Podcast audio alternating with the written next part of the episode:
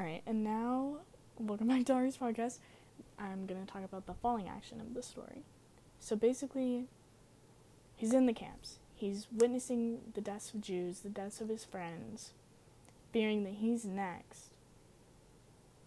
And eventually, him and Anya do escape, and they go and they hide in multiple towns and multiple places. They always are trying to move, and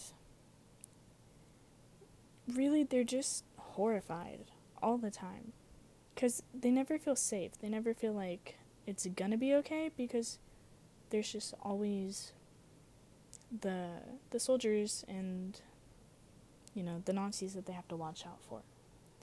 But they live in all kinds of places. They live in someone's barn. They sleep in the hay. Some of their friends were literally sleeping in people's garbage, and they were hiding there eventually this one mother she lived with her husband but he was usually out of town for business. So she let them live in the house with her for a little bit. She did kick them out because he came back and she just she felt it was too risky and she was scared that she was going to get murdered and she didn't want her little boy to witness that.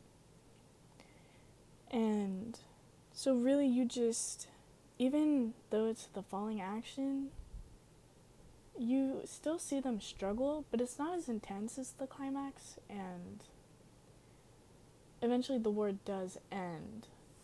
And Anya and Vladek, they finally get to go home to Sas- it's so hard for me to say it, it's embarrassing.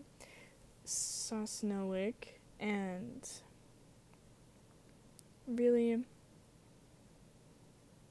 it's it's nice because after everything that they go through, they really do deserve it. And that's not really the resolution of the story, I think. So, I'm including that in here now.